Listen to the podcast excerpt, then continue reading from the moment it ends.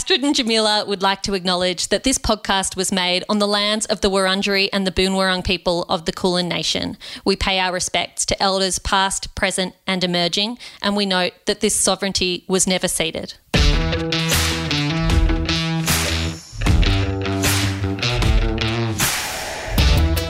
Hello and welcome to Anonymous Was a Woman. My name is Jamila Rizvi and I'm joined by my co host Astrid Edwards.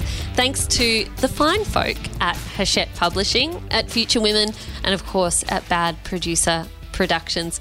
I'm trying to sound cheery, everyone, but today's theme is heartbreak. And Astrid, I'm feeling a little heartbroken having been immersed in these books for the last week. Yeah, we chose a hard topic, and there is, well, there are some tears, at least on my end this week, given our recommendations and our books to discuss. So, can I start by asking you do you have a go to book, or did you used to have a go to book that you would read when you were heartbroken?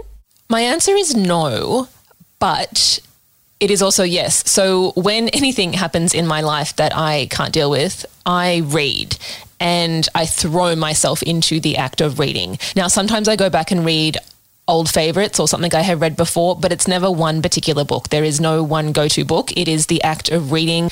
It gives me solace and comfort and kind of a place to hide, to be honest. What about you?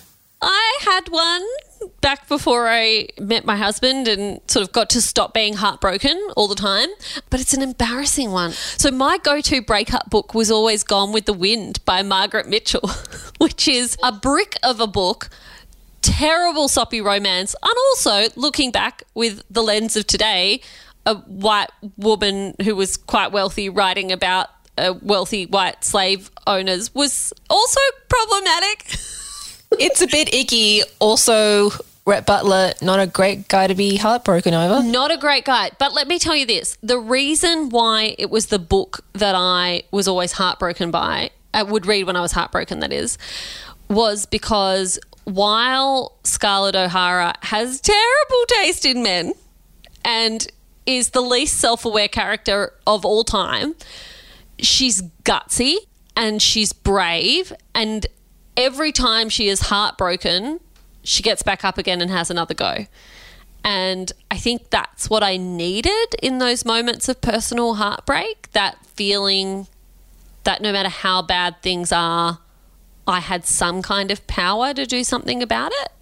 That does make sense. And when we are feeling heartbroken, when we are feeling grief, anything that keeps us going, honestly, I mean, it has a deserved place in someone's day or someone's life. Now, you traditionally do not like reading romances. When do you enjoy reading about love on the page? You're right. I don't like romance. I have always avoided the romance section of the bookstore or the library. I, when I used to be a bookseller in my younger days, I would never ever recommend someone a love story as such. But that doesn't mean I don't want to read about love and I don't want to read about relationships. I just feel like I want more from a book than just a rom com or just a boy meets girl that has no interest in me. But I want love and I want love between romantic partners, but I also want love between friends or love between family members or God, like love for a thing or a cause or an animal or I don't know, like just real emotion. I, I want to read about emotion. I think you've really hit on something true just then because traditional romances, and I'm putting that in inverted commas, we don't read them for truth and authenticity, do we? We read them for escapism. There is escapism, you know, they do as much for us as fantasy does in terms of leaving our ordinary lives because people behave so differently in romance novels than they do in the actual world. So, is it fair to say that for you, you're looking for characters who behave in a human way rather than an imagined way? That is it exactly. I want a story about a character that is feeling deeply. Now, they might be feeling deeply about something that I don't care about, but that doesn't matter. It's about the emotions that they are feeling and that I would like to immerse myself in. If I'm looking to escape into books, we all know I do go straight to fantasy. I, I go to like a long form 10 book series that can keep me occupied for quite a while. So I get that imperative. I just don't find that in romance. I find it elsewhere. I know you do love a good love story, and I probably should apologize. I mean, I dismissed rom com before. Rom com sells really well. And so there are a lot of people who choose to borrow it or to buy it and then to go watch it when it's turned into a movie because that genre gets turned into movies all the time. So I recognize that I am a little bit odd on this one, and people are most likely going to side with you on this one, Jam. well, it's interesting. I, I mean, I separate out the traditional paperback romances, the Mills and Boon type reading, which is not my space. But yeah, I'm most interested in relationships on the page and particularly relationships that are born of love. And, you know, I remember falling deeply for the love story in Anna Karenina. I remember falling deeply for the love story in Rebecca. I remember falling deeply in to the love story, which is, ends up being terrible in Vanity Fair. All of the classics that I read as a kid and then as a teenager, I read them for the love stories, not for the great stories of war or jealousy or triumph. It was for something else. So I think there is something in a love story. But you and I today, Astrid, are, well, we're taking a thoroughly modern look at love stories and heartbreak.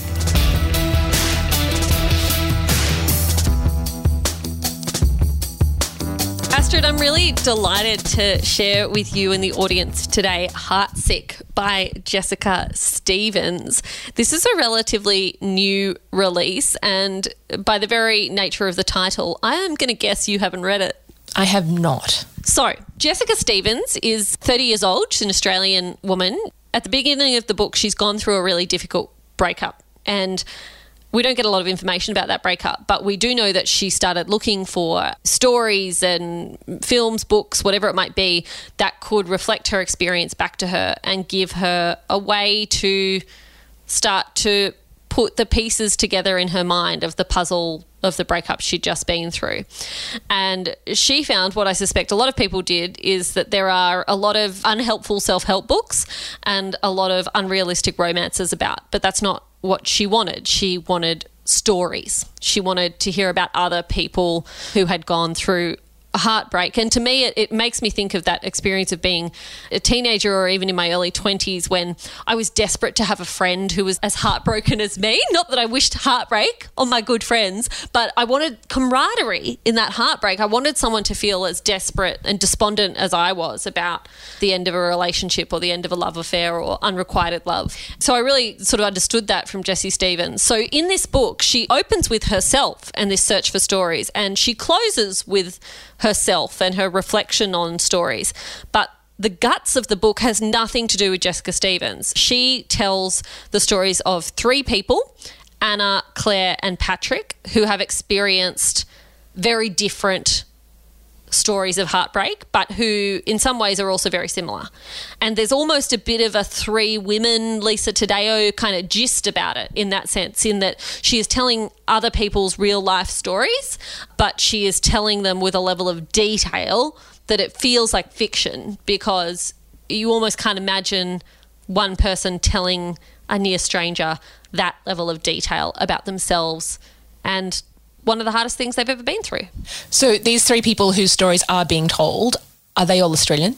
Yes, they are. So the three, I, I, want to call them characters. They're not. The three people that Jessica writes about are Claire. Claire's just returned from London to live in Toowoomba, which is where she grew up. She's broken up with her girlfriend Maggie in London, who is also Australian. There's Patrick, who is a sort of lonely boy university student who doesn't know much about love and becomes infatuated with a chick he does a group project with. And then there is Anna, who is married, has a bunch of children, and suddenly realizes that she is actually in love with her best friend and not with her husband anymore. So they're three quite different stories. The book's got a lot to recommend it, but there are some shortcomings as well. So I want to end on a lovely point. So let me start with the shortcomings. So each person in the book is presented with a fake name, but Jessica says at the start of Heartsick, and I'll quote her here I do not invent plot and I have done my best not to invent feelings. Where human memory has left gaps, I've filled the story with colour that seems to fit. Now, I don't have a problem with that as long as you declare it, which she absolutely has. But there were some times when I felt like I could tell it was colour. There were some times where the writing felt deeply authentic, and there were times where it just moved into the fictional setup of a story that just didn't quite ring true. And there were moments like that that sort of tripped me up and made me go, "Oh, is this is this really what happened?" And it kind of made me doubt the rest of it, which was beautifully told. The other thing that I, I struggled with is the book is told in sections. So you hear each narrator once in a row. So it, it, goes between each of them, which they were very short sections. And I, maybe I'm just slow. but I found that I was just getting started, just getting captured by someone's story, and then it was taken away from me, and I had to hear about someone else, and I had to remember why I cared about them. So it's not so much criticism of the writing, which I genuinely thought was excellent. I just felt like the sections needed to be a bit longer because I wanted a bit more. And I think it was that feeling of being kind of tossed around between the stories was compounded by the fact that not all of the stories were linear. So I think when you've got three characters and you're bouncing backwards and forwards in time, sometimes it just felt a bit much to remember who all these people were. You just said so much there, Jam. I want to go back a little bit. The three people who have been interviewed, they have been de-identified. I assume they are not identified in, you know, the author's acknowledgements or anything at the mm. end.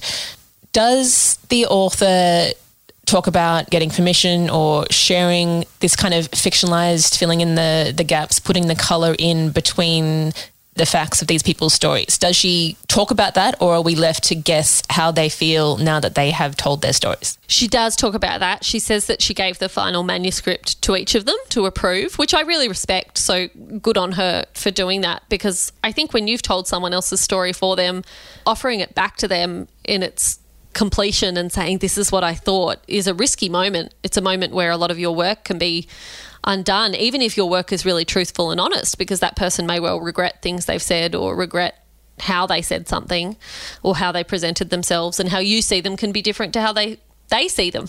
From everything I can tell, she's gone about this in the best way that you could. And I want to reflect on some of the positives because I've started with those small criticisms, but this is really beautifully articulated. It looks at the minutiae of relationships in a way that I can't think of the last book I read that did that, that speaks to the little attitudinal things, the tonal things, the, the way humans interact in the everyday that says a lot about them, but aren't those big, enormous fights that end in passionate sex. You know what I mean? That are that are the little stuff that is frustration when you're tidying up after having breakfast or annoyance with the person who always leaves their towel on the floor or whatever it might be. She captured that really well and in a way that didn't feel trivial, which I think it easily could have.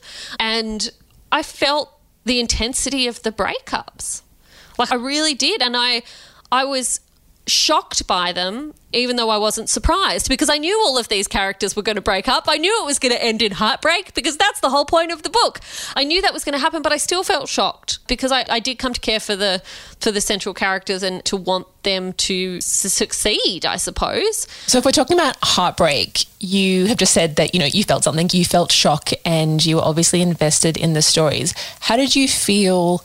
You know, when you got to the end of each of those stories, when you got to the end of this book, was it an affirming read? Was it a looking at the the travesty of human love? Where does it leave you as a reader? I suspect that would be very different for different readers, depending on where you're at in your own relationships or absence of relationship. Because for me, look, there was honestly there was a moment where I was like, thank God I'm not dating anymore thank God this is stable and easy and we don't have these giant blow ups and worries anymore. Part of me thought that, but I think for the most part, it took me back. It took me back to the end of relationships where it felt like the world was over and it felt like I could never be happy again and I'd never love someone else again and there was no possible way out of the dark hole of the end of a relationship and I'm not saying they were happy memories to go back to but I was pleased to have a book that brought me there, that brought me there with that kind of intensity and reminded me of the strength of those feelings. And I know as an author how hard it is to write about things that happened to you a long time ago because the intensity and of the the ferocity of how you feel when you have your heart broken or whatever it might be is very hard to conjure when you're no longer feeling it. And so hats off to Jessica Stephens because she really did that. She really did do that bringing it back for me. And I imagine for someone who had recently experienced heartbreak, it would be a very different experience reading this book. And I suspect for them, it would be a really important healing process of feeling less alone, remembering that heartbreak is a universal experience, not an individual one, and that there's always light on the other side.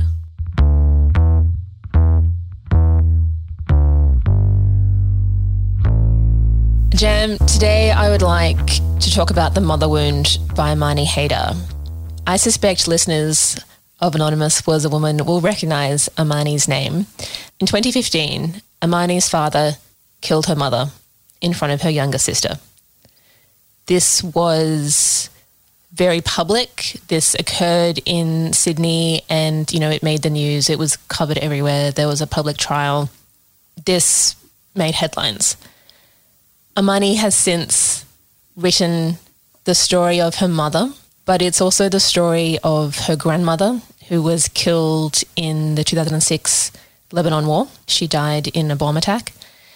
And this is the story of her children and her sisters.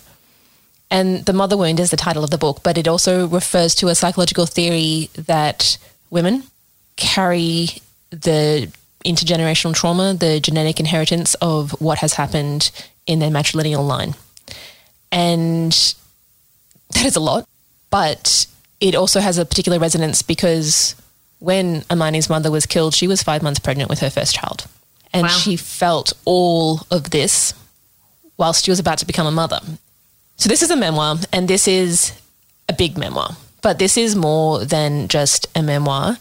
I think this book is profound, not just because of Amani's experience, but because of how she has written it and who she is writing it for and how she deals with and discusses very personal trauma, but also how she places what has happened and the domestic abuse that occurred in her family in the public Australian context with the works of Jess Hill and Bri Lee and so many others, this is a contribution to our public debate and how we can make our society and what happens in private homes more safe for women and children.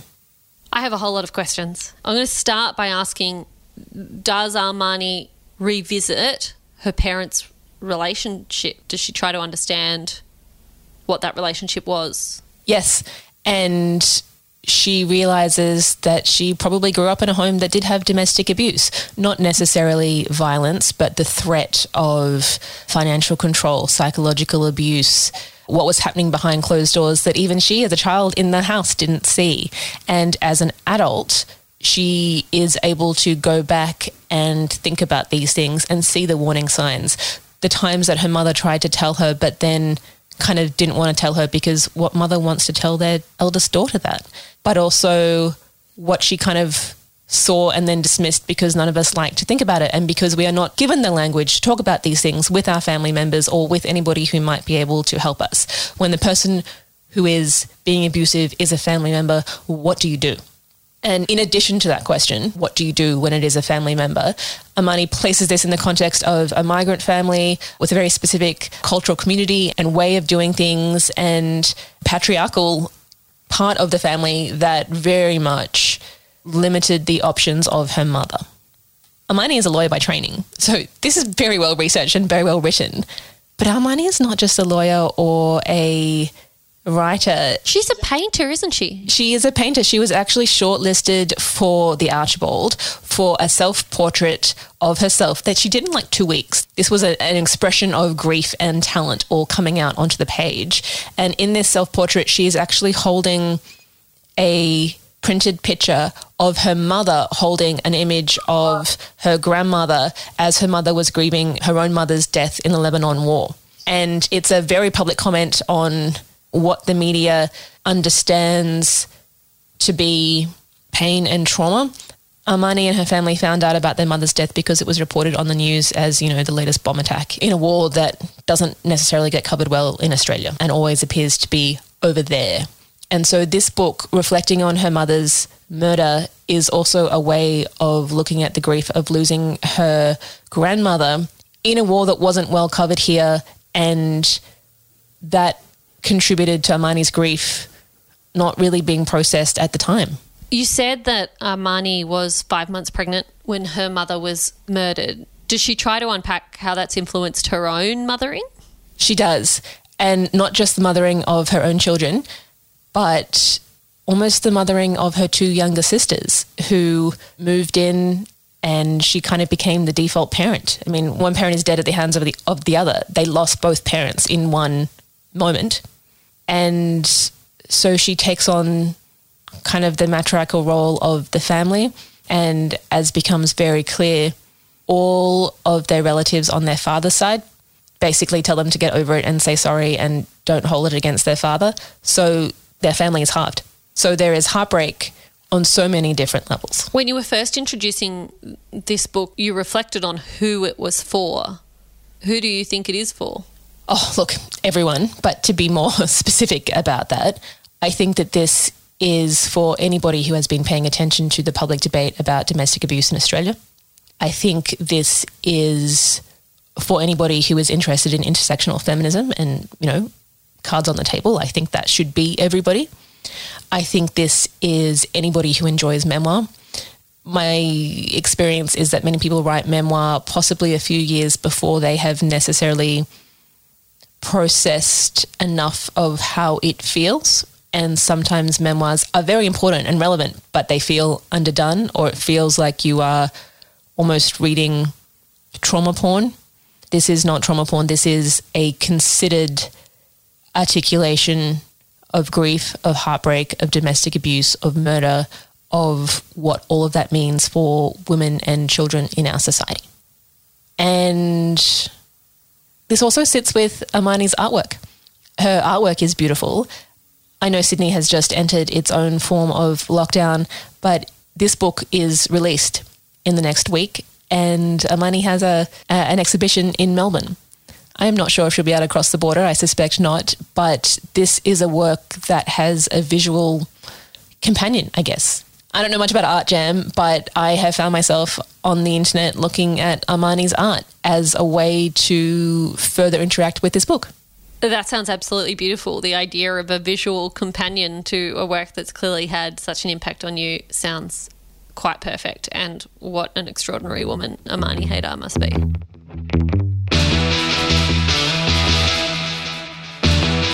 Astrid, we were just saying off mic that perhaps we needed some cheery recommendations, but while my heart and soul want to do that, this is an episode about heartbreak. And so, heartbreak, listeners, you shall have. This week, I'd like to recommend Aftermath on Marriage and Separation by Rachel Cusk. This book is written in the aftermath of Cusk's 10 year marriage. It's just come to an end. And she talks about how life as she knew it becomes like a jigsaw dismantled into a heap of broken edged pieces. So, this is about her efforts to redefine herself as a single woman and what that's going to mean for her. It is raw and angry. It is honest, but it is deeply critical in its honesty. She was torn apart for writing this book for a number of reasons, but I think because at moments it is so corrosive, speaking about what her relationship has been and how it has fallen apart. But I found it truthful, not a truth that you enjoy, but a truth that perhaps some of us need to read as we reflect on relationships that are or that might once have been. Astrid, over to you. Thanks, Jam. Today, I would like to recommend Love Objects by Emily Maguire. We are talking about heartbreak, and this is a very different type of heartbreak. in this beautiful novel from Emily, our main character is Nick. Now, she's a 45 year old woman who is very content in her own life. She has her own job, she has her own place, she has her own way of doing things. She also happens to have general hoarding disorder. And nobody really knows because she keeps people away from her house despite being relatively content with her life. Now, the person that she is closest to is her niece, Lena, and Lena is at university and she needs a bit of help from her auntie, let's say, and she kind of comes more into her auntie's life. And after her auntie, Nick, has an accident, Lena is the one to kind of be the adult and to start making decisions. And this really fractures the relationship between aunt and niece because Lena is essentially trying to push her aunt out of her hoarding, and that is not something that can be done. And so, Love Objects explores the pain and the love between aunt and niece, and within families, and the love of objects. And for someone with general hoarding disorder what it feels like when those objects are taken away and the violation that it is possible to experience. So there's my recommendation Love Objects by Emily Maguire, a different take on heartbreak and a truly nuanced and wonderful read.